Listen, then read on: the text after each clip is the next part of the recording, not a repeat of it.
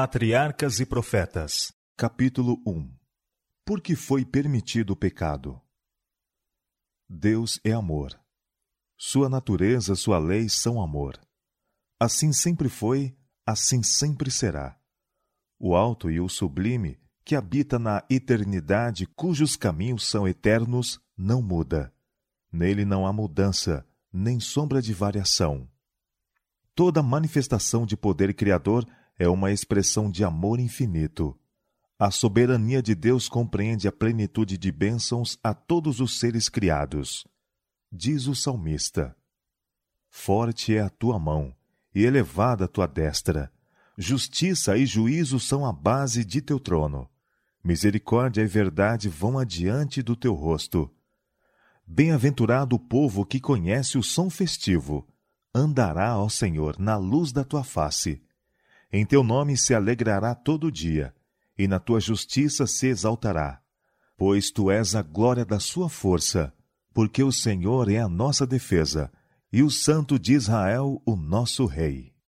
A história do grande conflito entre o bem e o mal, desde o tempo em que a princípio se iniciou no céu até a derrocada final da rebelião e extirpação total do pecado, é também uma demonstração do imutável amor de Deus. O soberano do universo não estava só em sua obra de beneficência.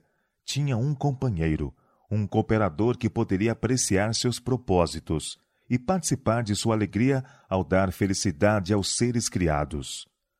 No princípio era o Verbo, e o Verbo estava com Deus, e o Verbo era Deus. Ele estava no princípio com Deus. Cristo, o Verbo, o unigênito de Deus, era um com o eterno Pai um em natureza, caráter, propósito, o único ser que poderia penetrar em todos os conselhos e propósitos de Deus. O seu nome será Maravilhoso, Conselheiro, Deus Forte, Pai da Eternidade, Príncipe da Paz. Suas saídas são desde os tempos antigos, desde os dias da eternidade. E o Filho de Deus declara a respeito de si mesmo: o Senhor me possuiu no princípio de seus caminhos, e antes de suas obras mais antigas. Quando compunha os fundamentos da terra, então eu estava com ele, e era seu aluno, e era cada dia as suas delícias, folgando perante ele em todo o tempo. O Pai operou por seu Filho na criação de todos os seres celestiais.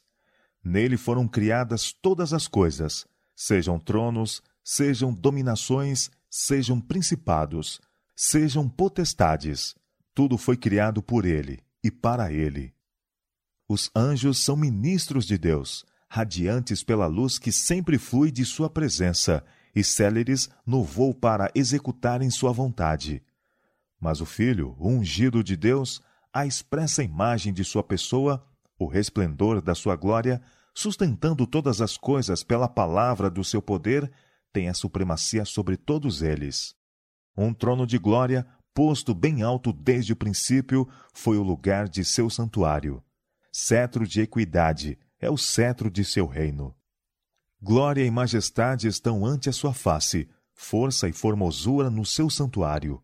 Misericórdia e verdade vão adiante do seu rosto.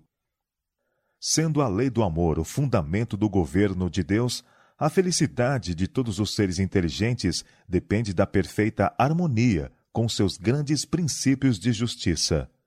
Deus deseja de todas as suas criaturas o serviço de amor, serviço que brote de uma apreciação de seu caráter. Ele não tem prazer na obediência forçada e a todos concede vontade livre para que lhe possam prestar serviço voluntário. Enquanto todos os seres criados reconheceram a lealdade pelo amor, houve perfeita harmonia por todo o universo de Deus. Era a alegria da hoste celestial cumprir o propósito do Criador. Deleitavam-se em refletir a sua glória e patentear o seu louvor. E enquanto foi supremo o amor para com Deus, o amor de uns para com os outros foi cheio de confiança e abnegado. Nenhuma nota discordante havia para deslustrar as harmonias celestiais. Sobreveio, porém, uma mudança neste estado de felicidade. houve um ser que perverteu a liberdade que Deus concedera às suas criaturas. O pecado originou-se com aquele que, abaixo de Cristo, fora o mais honrado por Deus e o mais elevado em poder e glória entre os habitantes do céu. Lúcifer, filho da alva, era o primeiro dos querubins cobridores, santo, incontaminado. Permanecia na presença do grande Criador, e os incessantes raios de glória que cercavam o eterno Deus repousavam sobre ele. Assim diz o Senhor Jeová: Tu és o aferidor da medida, cheio de sabedoria e perfeito em formosura. Estavas no Éden, jardim de Deus. Toda pedra preciosa era a tua cobertura. Tu eras querubim ungido para proteger, e te estabeleci. No Monte Santo de Deus estavas, no meio das pedras afogueadas andavas. Perfeito eras nos teus caminhos, desde o dia em que foste criado, até que se achou iniquidade em ti. Pouco a pouco, Lúcifer veio a condescender com desejo de exaltação própria. Dizem as Escrituras: Elevou-se o teu coração por causa da tua formosura, corrompeste a tua sabedoria por causa do teu resplendor. Tu dizias no teu coração: Acima das estrelas de Deus exaltarei o meu trono, serei semelhante ao Altíssimo. Se bem que toda a sua glória proviesse de Deus, este poderoso anjo veio a considerá-la como pertencente a si próprio não contente com sua posição, embora fosse mais honrado do que a hoste celestial, arriscou-se a cobiçar a homenagem devida unicamente ao Criador. Em vez de procurar fazer com que Deus fosse o alvo supremo das afeições e fidelidade de todos os seres criados, consistiu seu esforço em obter para si o serviço e lealdade deles. E, cobiçando a glória que o infinito Pai conferira a seu filho, este príncipe dos anjos aspirou ao poder que era prerrogativa de Cristo apenas. Quebrantou-se então a perfeita harmonia do céu. A disposição de Lúcifer para servir a si mesmo, em vez de ao Criador, suscitou um sentimento de apreensão ao ser observada por aqueles que consideravam dever a glória de Deus ser suprema. No conselho celestial, os anjos insistiam com Lúcifer. O Filho de Deus apresentou perante ele a grandeza, a bondade e a justiça do Criador e a natureza imutável, sagrada de sua lei. O próprio Deus estabelecera a ordem do céu, e desviando-se dela, Lúcifer desonraria o seu Criador e traria a ruína sobre si. Mas a advertência, feita com amor e misericórdia infinitos, apenas despertou espírito de resistência. Lúcifer consentiu que prevalecessem seus sentimentos de inveja para com Cristo e se tornou mais decidido. Disputar a supremacia do Filho de Deus, desafiando assim a sabedoria e amor do Criador, tornara-se o propósito desse príncipe dos anjos. Para tal objetivo, estava ele a ponto de aplicar as energias daquela mente superior, que abaixo da de Cristo era a primeira dentre os exércitos de Deus. Mas aquele que queria livres as vontades de todas as suas criaturas, a ninguém deixou desprevenido quanto ao sofisma desconcertante por meio do qual a rebelião procuraria justificar-se. Antes que se iniciasse a grande luta, todos deveriam ter uma apresentação clara a respeito da vontade daquele cuja sabedoria e bondade eram a fonte de toda a sua alegria. O Rei do Universo convocou os exércitos celestiais perante ele, para, em sua presença, apresentar a verdadeira posição de seu filho e mostrar a relação que este mantinha para com todos os seres criados.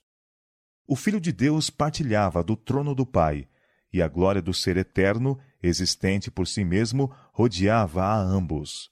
Em redor do trono reuniam-se os santos anjos, em uma multidão vasta, inumerável, milhões de milhões e milhares de milhares, estando os mais exaltados anjos, como ministros e súditos, a regozijar-se na luz que da presença da divindade caía sobre eles. Perante os habitantes do céu reunidos, o rei declarou que ninguém, a não ser Cristo, o unigênito de Deus, poderia penetrar inteiramente em seus propósitos, e a ele foi confiado executar os poderosos conselhos de sua vontade. O Filho de Deus executara a vontade do Pai na criação de todos os exércitos do céu. E a ele, bem como a Deus, eram devidas as homenagens e fidelidade daqueles. Cristo ia ainda exercer o poder divino na criação da terra e de seus habitantes. Em tudo isto, porém, não procuraria poder ou exaltação para si mesmo, contrários ao plano de Deus, mas exaltaria a glória do Pai e executaria seus propósitos de beneficência e amor. Os anjos alegremente reconheceram a supremacia de Cristo e, prostrando-se diante dele, extravasaram seu amor e adoração. Lúcifer curvou-se com eles, mas em seu coração havia um conflito estranho, violento. A verdade, a justiça e a lealdade estavam a lutar contra a inveja e o ciúme. A influência dos santos anjos pareceu por algum tempo levá-lo com eles. Ao acender os cânticos e louvores, em melodiosos acordes, avolumados por milhares de alegres vozes, o espírito do mal pareceu subjugado. Indizível amor fazia fremir todo o seu ser. Em concerto com os adoradores destituídos de pecado, expandia-se-lhe a alma em amor para com o Pai e o Filho. De novo, porém, achou-se repleto de orgulho por sua própria glória. Voltou-lhe o desejo de supremacia, e uma vez mais condescendeu com a inveja de Cristo. As altas honras conferidas a Lúcifer não eram apreciadas como um dom especial de Deus, e, portanto, não provocavam gratidão para com seu Criador. Ele se gloriava em seu fulgor e exaltação, e aspirava a ser igual a Deus era amado e reverenciado pelo exército celestial. Anjos se deleitavam em executar suas ordens, e estava ele revestido de sabedoria e glória mais do que todos eles. Contudo, o Filho de Deus era mais exaltado do que ele, sendo um em poder e autoridade com o Pai. Partilhava dos conselhos do Pai, enquanto Lúcifer não penetrava assim nos propósitos de Deus. Por quê? Perguntava este poderoso anjo: deveria Cristo ter a primazia? Porque ele é mais honrado do que Lúcifer. Deixando seu lugar na presença imediata do Pai, Lúcifer saiu a difundir o espírito de descontentamento entre os anjos.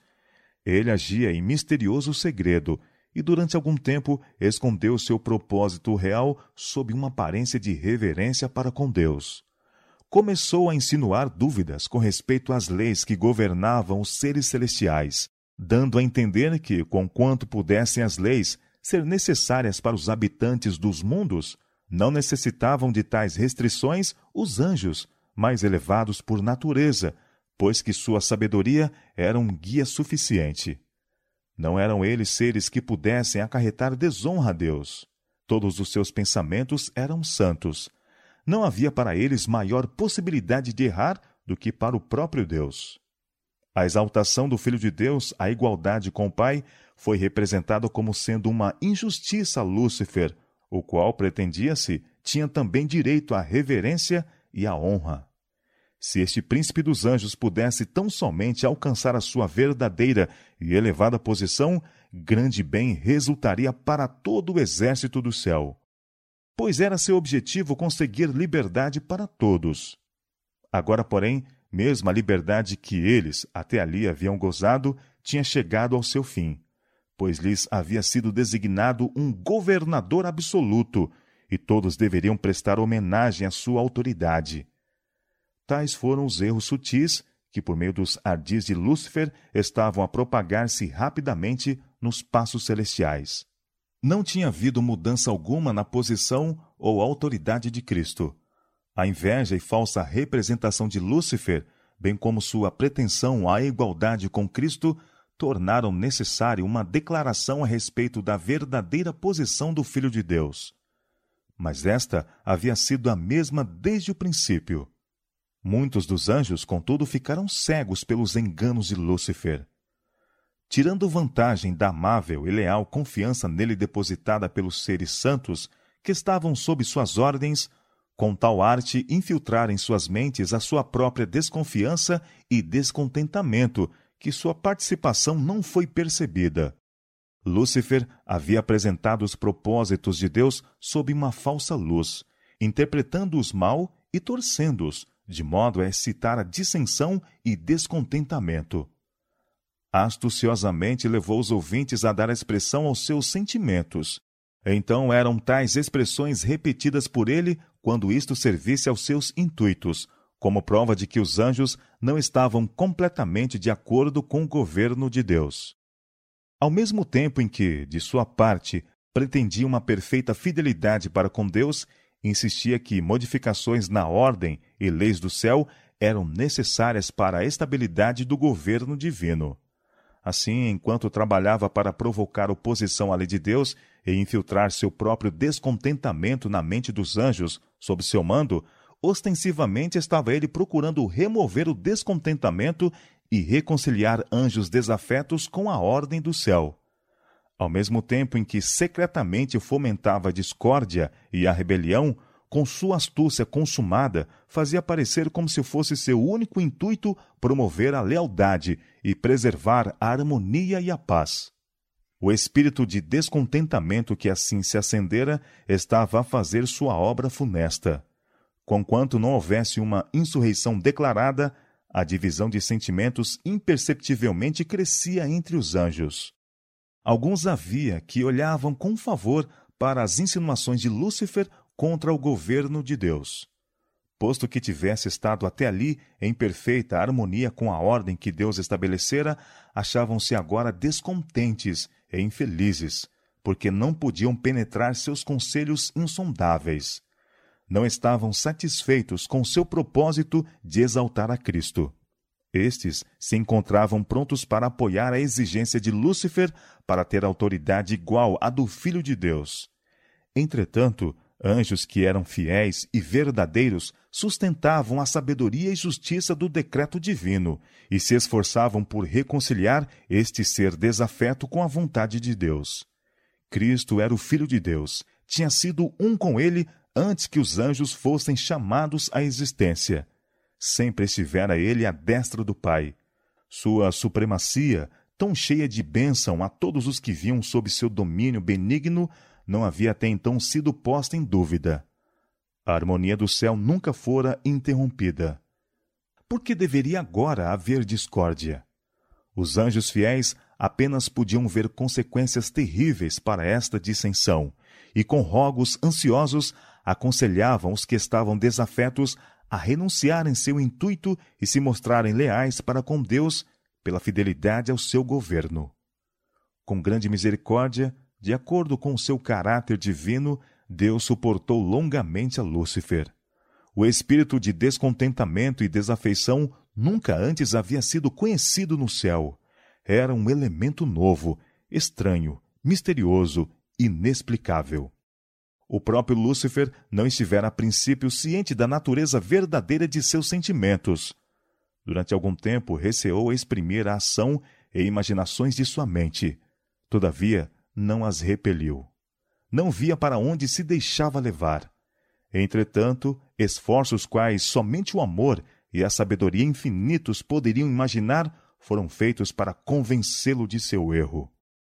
Provou-se que sua desafeição era sem causa e fez-lhe ver qual seria o resultado de persistir em revolta. Lúcifer estava convencido de que não tinha razão. Viu que justo é o Senhor em todos os seus caminhos e santo em todas as suas obras, que os estatutos divinos são justos e que, como tais, ele os deveria reconhecer perante todo o céu. Houvesse ele feito isto, e poderia ter salvado a si mesmo e a muitos anjos. Ele não tinha naquele tempo repelido totalmente sua lealdade a Deus. Embora tivesse deixado sua posição como querubim cobridor, se contudo estivesse ele disposto a voltar para Deus, reconhecendo a sabedoria do Criador e satisfeito por preencher o lugar a ele designado no grande plano de Deus, teria sido reintegrado em suas funções. Chegado era o tempo para a decisão final. Deveria render-se completamente à soberania divina, ou colocar-se em franca rebelião. Quase chegou à decisão de voltar, mas o orgulho o impediu disto. Era sacrifício demasiado grande para quem fora tão altamente honrado confessar que estivera em erro, que suas imaginações eram errôneas e render-se à autoridade que ele procurara demonstrar ser injusta. Um compassivo Criador, sentindo terna piedade por Lúcifer e seus seguidores, procurava fazê-los retroceder do abismo de ruína em que estavam prestes a imergir. Sua misericórdia, porém, foi mal interpretada. Lúcifer apontou a longanimidade de Deus como uma prova de sua superioridade, como indicação de que o Rei do Universo ainda acederia às suas imposições. Se os anjos permanecessem firmes com ele, declarou, poderiam ainda ganhar tudo o que desejassem. Persistentemente defendeu sua conduta e entregou-se amplamente ao grande conflito contra seu Criador.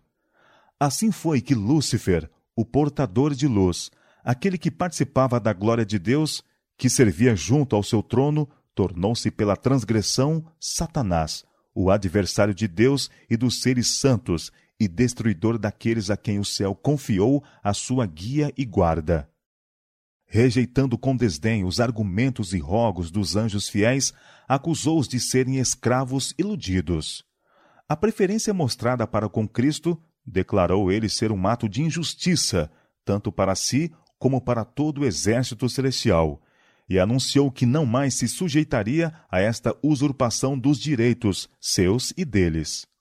Nunca mais reconheceria a supremacia de Cristo.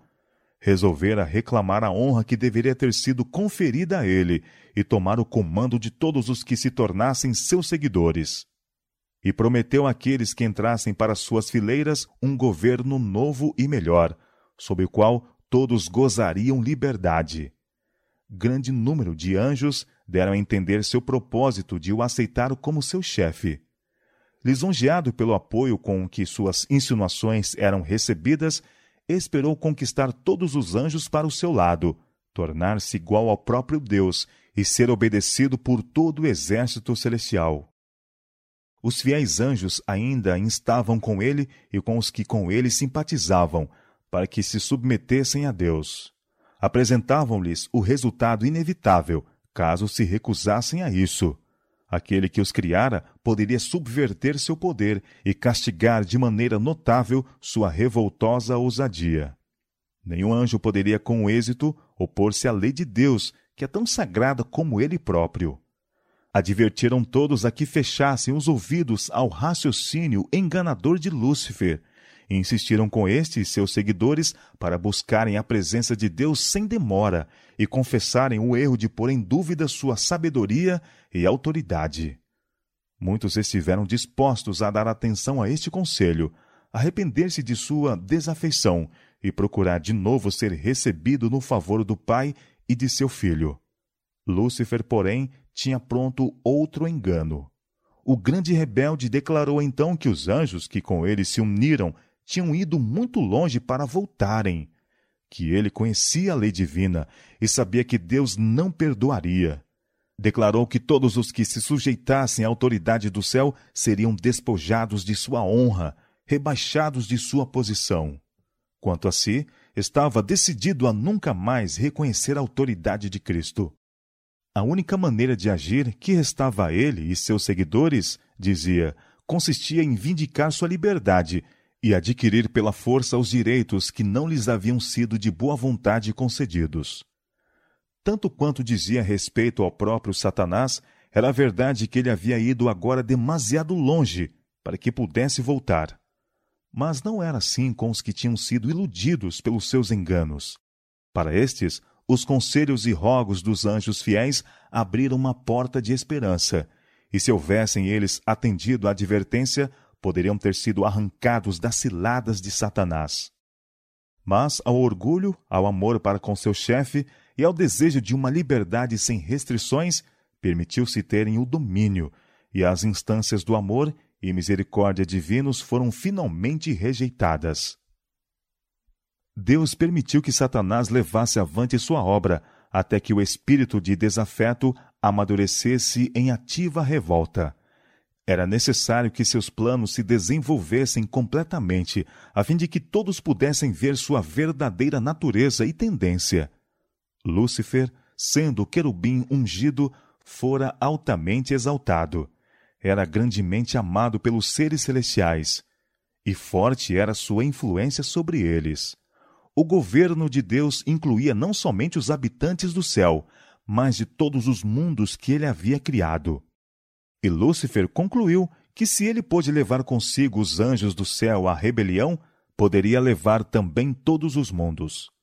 Tinha ele artificiosamente apresentado a questão sob seu ponto de vista, empregando sofisma e fraude, a fim de conseguir seus objetivos. Seu poder para enganar era muito grande. Disfarçando-se sob a capa da falsidade, alcançara uma vantagem. Todos os seus atos eram de tal maneira revestidos de mistério que era difícil descobrir aos anjos a verdadeira natureza de sua obra. Antes que se desenvolvesse completamente, não poderia mostrar-se a coisa ruim que era. Sua desafeição não seria vista como sendo rebelião. Mesmo os anjos fiéis não podiam discernir-lhe completamente o caráter, ou ver para onde sua obra estava a levar. Lúcifer havia a princípio dirigido suas tentações de tal maneira que ele próprio não pareceu achar-se comprometido. Os anjos, que ele não pôde trazer completamente para o seu lado, acusou-os de indiferença aos interesses dos seres celestiais. Da mesma obra que ele próprio estava a fazer, acusou os anjos fiéis. Consistia sua astúcia em perturbar com argumentos sutis referentes aos propósitos de Deus. Tudo o que era simples ele envolvia em mistério e, por meio de artificiosa perversão, lançava dúvida sobre as mais claras declarações de Jeová. E sua elevada posição, tão intimamente ligada com o governo divino, dava maior força às suas representações. Deus apenas podia empregar meios que fossem coerentes com a verdade e justiça. Satanás podia usar o que Deus não podia, a lisonja e o engano. Procurara falsificar a palavra de Deus e, de maneira errônea, figurara seu plano de governo, pretendendo que Deus não era justo ao impor leis aos anjos, que, exigindo submissão e obediência de suas criaturas, estava simplesmente a procurar a exaltação de si mesmo. Era, portanto, necessário demonstrar perante os habitantes do céu e de todos os mundos que o governo de Deus é justo, que sua lei é perfeita. Satanás fizera com que parecesse estar ele procurando promover o bem do universo. O verdadeiro caráter do usurpador e seu objetivo real devem ser compreendidos por todos. Ele deve ter tempo para manifestar-se pelas suas obras iníquas. A discórdia que sua conduta determinara no céu, Satanás lançara sobre o governo de Deus. Todo o mal declarou ele ser o resultado da administração divina alegava que era seu objetivo aperfeiçoar os estatutos de Jeová. Conseguintemente, permitiu Deus que ele demonstrasse a natureza de suas pretensões, a fim de mostrar o efeito de suas propostas mudanças na lei divina. A sua própria obra o deve condenar. Satanás pretendera desde o princípio que não estava em rebelião. O universo todo deve ver o enganador desmascarado. Mesmo quando foi expulso do céu, a sabedoria infinita não destruiu Satanás. Visto que unicamente o serviço de amor pode ser aceito por Deus, a fidelidade de suas criaturas deve repousar em uma convicção de sua justiça e benevolência. Os habitantes do céu e dos mundos, não estando preparados para compreender a natureza ou consequência do pecado, não poderiam ter visto então a justiça de Deus na destruição de Satanás houvesse ele sido imediatamente destruído, e alguns teriam servido a Deus pelo temor, em vez de o fazer pelo amor. A influência do enganador não teria sido completamente destruída. Tampouco o espírito de rebelião teria sido totalmente desarraigado. Para o bem do universo todo, através dos interminos séculos, ele deveria desenvolver mais completamente seus princípios, a fim de que suas acusações contra o governo divino pudessem ser vistas sob sua verdadeira luz por todos os seres criados, e a justiça e a misericórdia de Deus, bem como a imutabilidade de sua lei, pudessem para sempre ser postas fora de toda a questão. A rebelião de Satanás deveria ser uma lição para o universo durante todas as eras vindouras, perpétuo testemunho da natureza do pecado e de seus terríveis resultados. A atuação do governo de Satanás, seus efeitos tanto sobre os homens como sobre os anjos, mostrariam qual seria o fruto de se pôr de parte a autoridade divina. Testificariam que, ligado à existência do governo de Deus, está o bem-estar de todas as criaturas que ele fez.